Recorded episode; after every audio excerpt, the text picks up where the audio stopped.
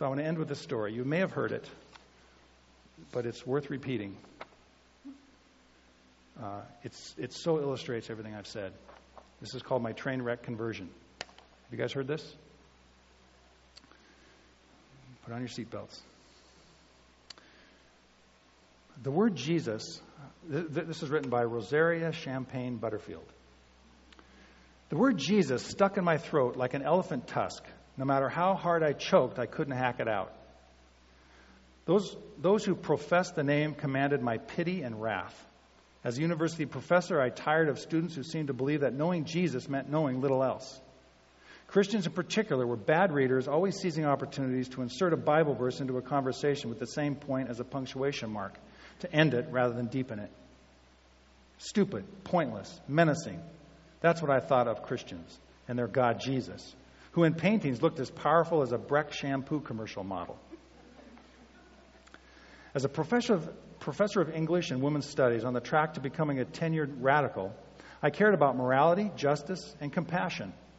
Fervent for the worldviews of Freud, Hegel, Marx, and Darwin, I strove to stand with the disempowered. disempowered. I valued morality, and I probably could have stomached Jesus and his band of warriors if it weren't for how other cultural fortress, forces buttressed the Christian right. Pat Robertson's quip from the 1992 Republican National Convention pushed me over the edge. Feminism, he sneered, encourages women to leave their husbands, kill their children, practice witchcraft, destroy capitalism, and become lesbians. Indeed. The surround sound of Christian dogma mixing together with Republican politics demanded my attention. After my tenure book was published, I used my post to advance the understandable allegiances of a leftist lesbian professor. My life was happy, meaningful, and full. My partner and I shared many vital interests AIDS activism, children's health and literacy, golden retriever rescue. We like that one. Our Unitarian Universalist Church, to name a few. Even if you believe the ghost stories promulgated by Robertson and his ilk, it was hard to argue that my partner and I were anything but good citizens and caregivers. The GLBT community values hospitality and applies it with skill, sacrifice, and integrity. So I began researching the religious right and their politics of hatred against queers like me. To do this, I would need to read the one book that had, in my estimation, gotten so many people off track the Bible.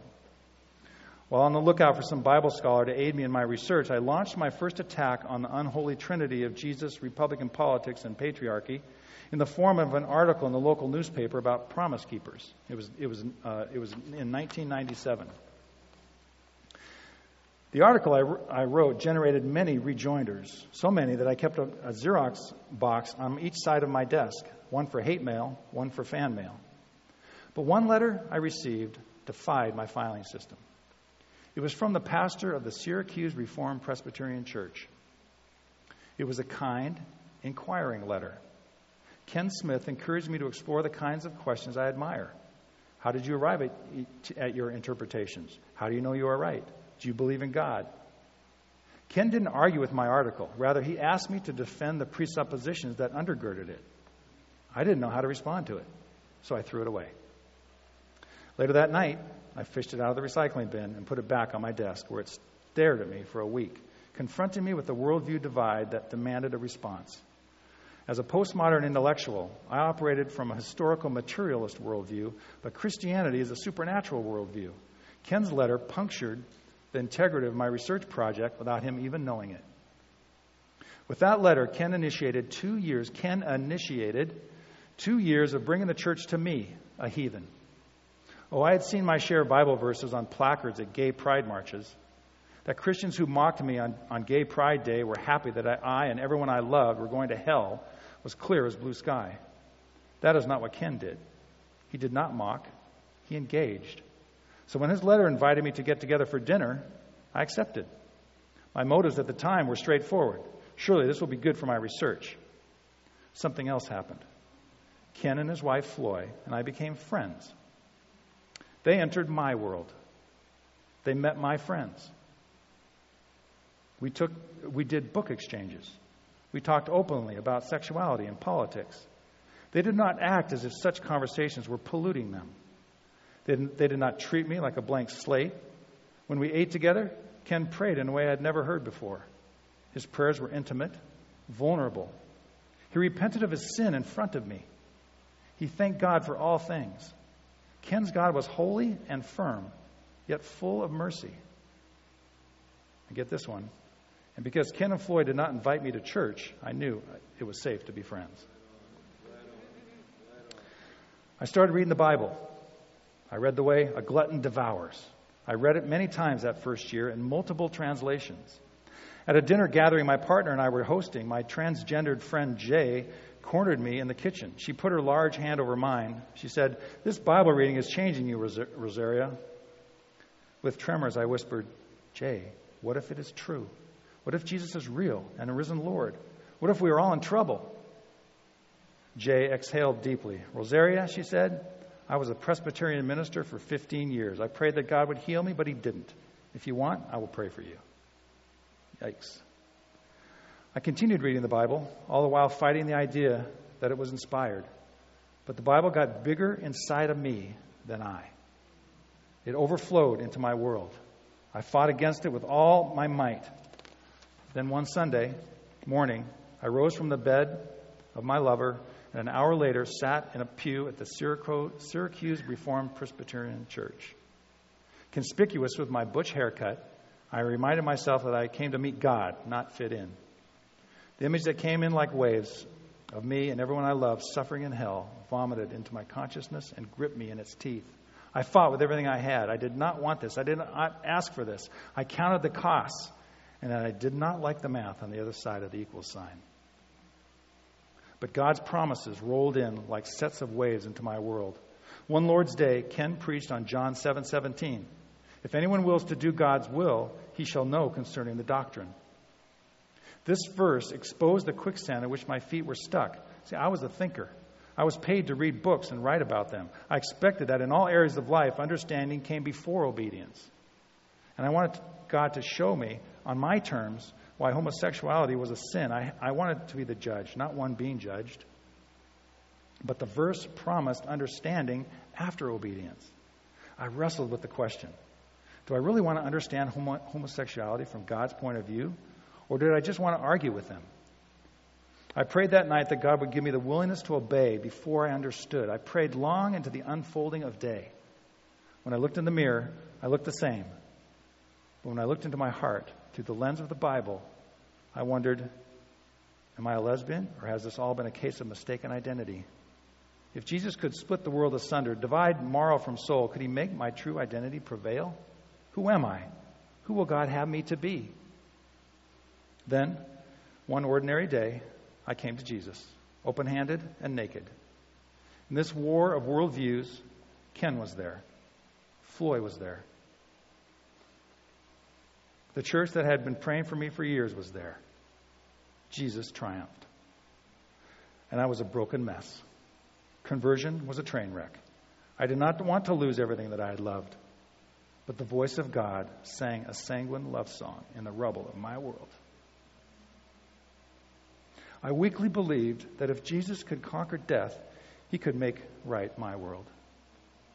I drank tentatively at first, then passionately of the solace of the Holy Spirit. I rested in private peace, then community, and today in the shelter of a covenant family where one calls me wife and many call me mother. I've not forgotten the blood of Jesus surrendered for this life. And my former life lurks in the edges of my heart, shiny and still like a knife. Rosaria Champagne Butterfield is the author of The Secret Thoughts of an Unlikely Convert. She lives with her family in Durham, North Carolina, where her husband pastors the First Reformed Presbyterian Church of Durham. Isn't that amazing? Someone was willing to be a friend and not condemn and, and lead with truth, but just to be a friend. And it created, it, it, it woke up something inside that woman that was there that hunger, that longing, that she was eagerly waiting for the sons of God to be revealed. It woke something up, and she responded to it. Ken and Floy didn't have to ram anything down anybody's throat. They just had to be sons, a son and a daughter. So let me end with this.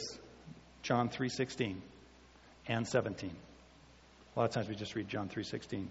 This is in the amplified.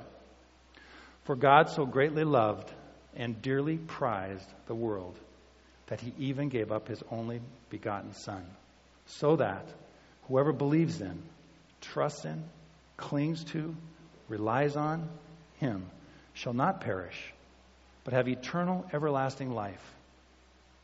For God did not send the Son into the world in order to judge, to reject, to condemn, to pass sentence on the world, but that the world might find salvation and be made safe and sound through him. That is the heart of the Father right there. He longs for his children to come home and be safe and sound with him. He's not interested in pushing them out. Like the prodigal son someone starts heading his way, he runs after them, welcomes them in, so that they can become safe and sound in the house of God. So, if I can, I want to give you an assignment. It's real easy. But this, this is my assignment. In the next few weeks, make friends with someone who is not a Christian. That's it. Just get into their world. Just enjoy them. Don't try to convert them. Just get into their lives. Just love them and care about them. That's it. Does that sound too difficult? I don't think so. Just become friends and see what God will do as you go and be Jesus Christ moving into their neighborhood, into their life. Amen? Let's pray. Well, Father, we hear your heart. In these, in these messages in your, in your book, and we hear the Holy Spirit and your heart for people and your desire to, to want to bring your lost sons and daughters into, into your home where they can be safe and sound. So, Lord, today we, as your sons and daughters, we just want to say, Help us. Lord, help us our sinful, judgmental ways. Help us to repent of those ways so that we can move into people's lives, just as you did. Lord, we, we submit ourselves to you in this process and, and say, Help us, Lord, to not be judgmental. Help us to love people. Help us just to be friends with people. And then we know that you're going to take it from there. You're going to open up the doors, you're going to give opportunity to share things. But help us, Lord, to be agents of grace, agents of love, telling people who they are, not who they're not. So we submit ourselves to you, Lord, in this, in this process. In Jesus' name. Amen.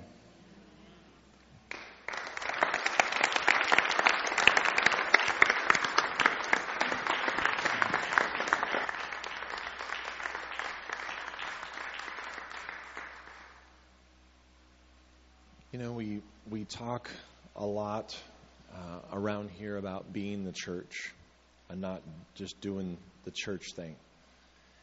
You know, and something that when when we understand that we are God's church, then the emphasis isn't so much on inviting people as in some sort of end goal. Ah, just get people to church. If you're there with them, they're already there. They're already there.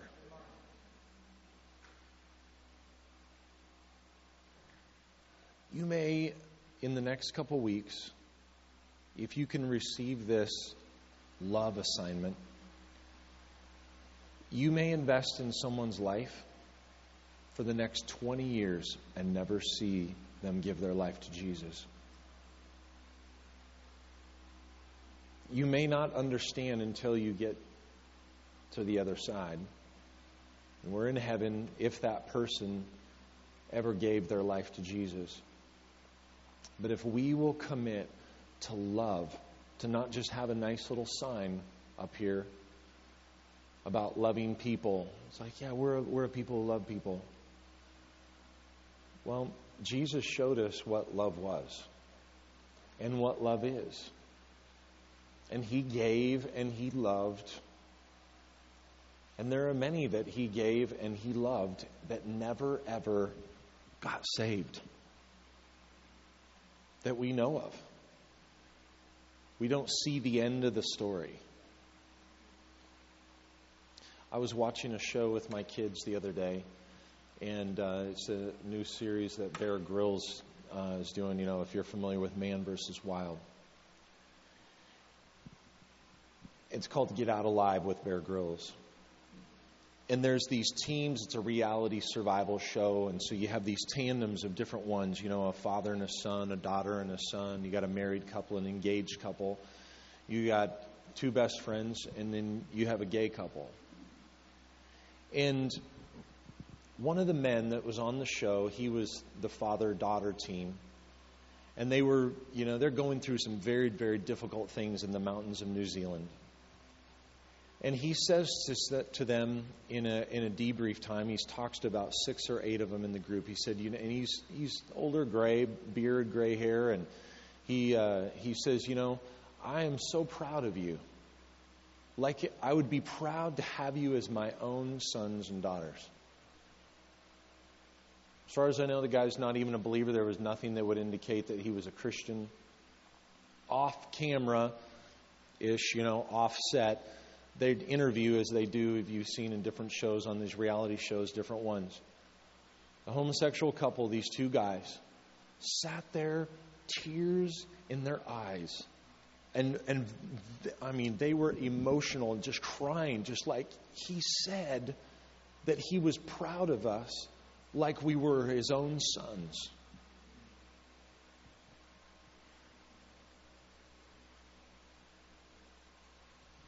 In a moment, he healed those two young men. Just like the story he read. I was so impacted by that. He was proud of us.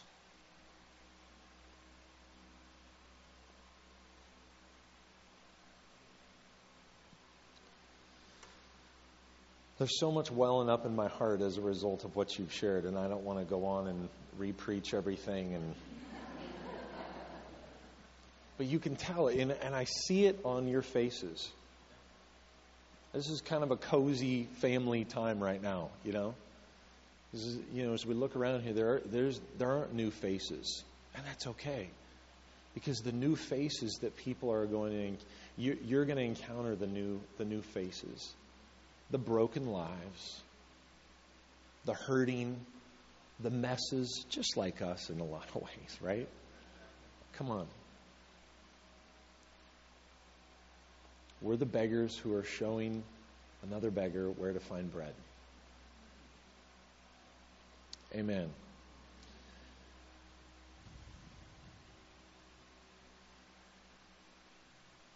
Should you choose to accept this mission that Jesus has been on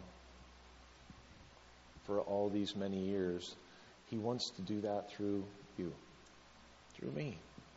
I love it. Thank you. Thank you